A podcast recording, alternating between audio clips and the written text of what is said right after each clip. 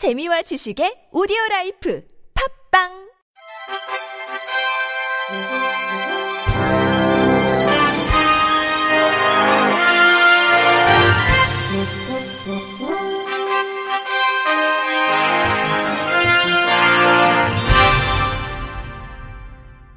청취자 여러분 안녕하십니까?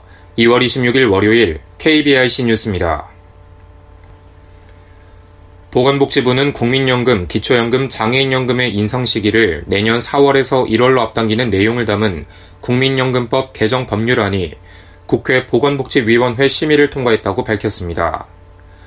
국민연금은 매년 전국 소비자 물가 변동률만큼 연금액을 인상하고 있으나 이를 1월이 아닌 4월에 반영해 연금 급여액의 적정성, 다른 공적 연금과의 형평성 문제가 지속적으로 제기되어 왔습니다.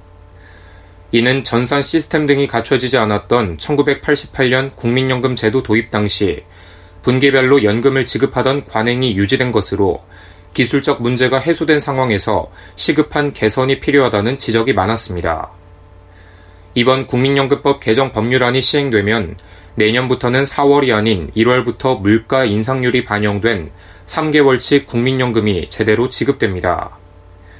또한 국민연금 인상 시기를 따르도록 규정된 기초연금과 장애인연금도 함께 인상됩니다.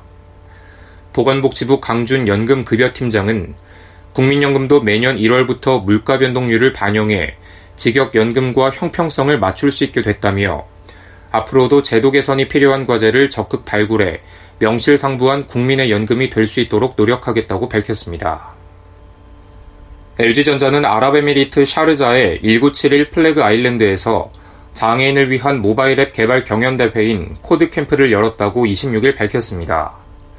지난 22일부터 사흘간 진행된 이번 대회에서는 시각장애인이 즐길 수 있도록 입체 음향이 적용된 모바일 게임이 1위로 선정됐으며 청각장애인을 위한 강의 녹음 텍스트 변환 앱과 주변 상황 알림 앱이 각각 2, 3위에 올랐습니다.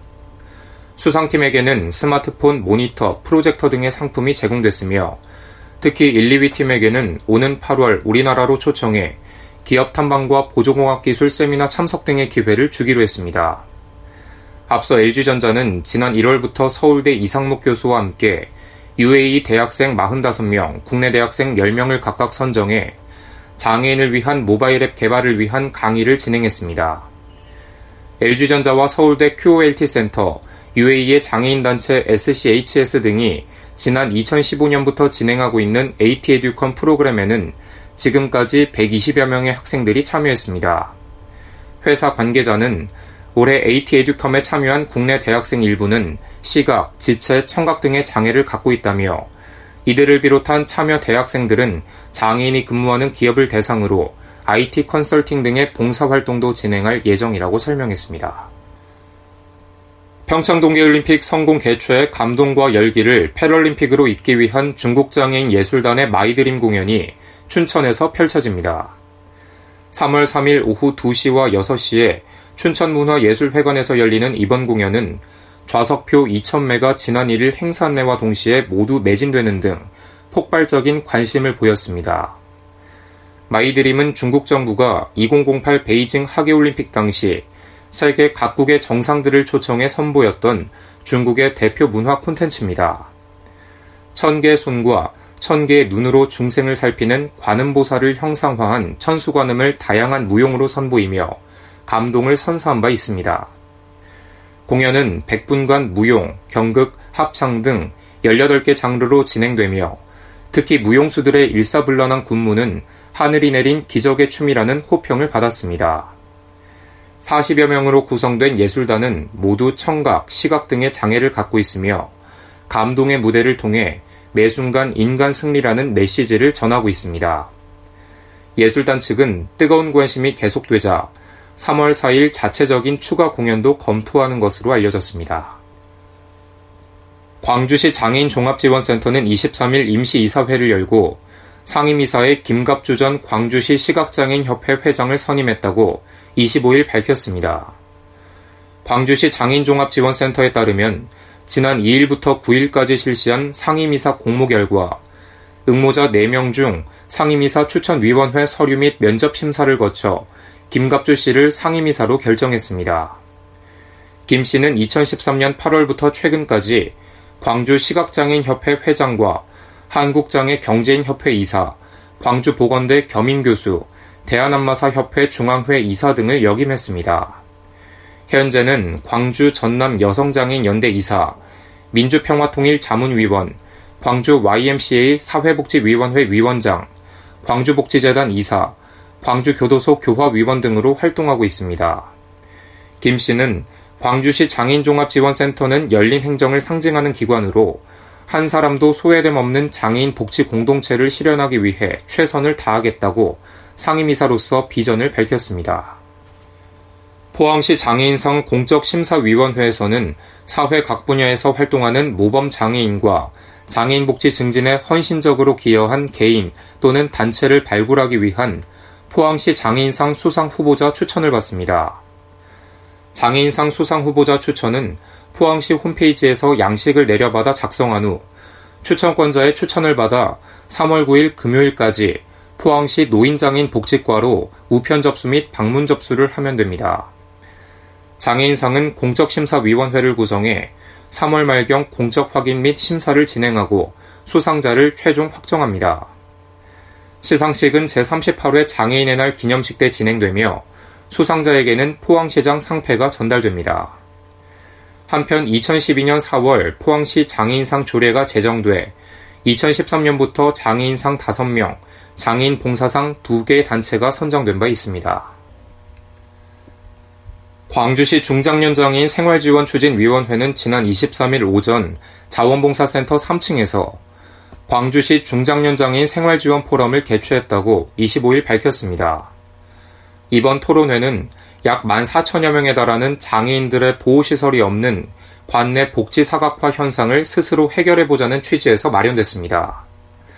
포럼에서 참석자들은 광주시 중장년 장애인들을 보호할 시선을 마련하기 위한 추진위원회 구성과 광주시 장애인 종합복지관 건립을 위한 추진위원회 구성을 요구했습니다.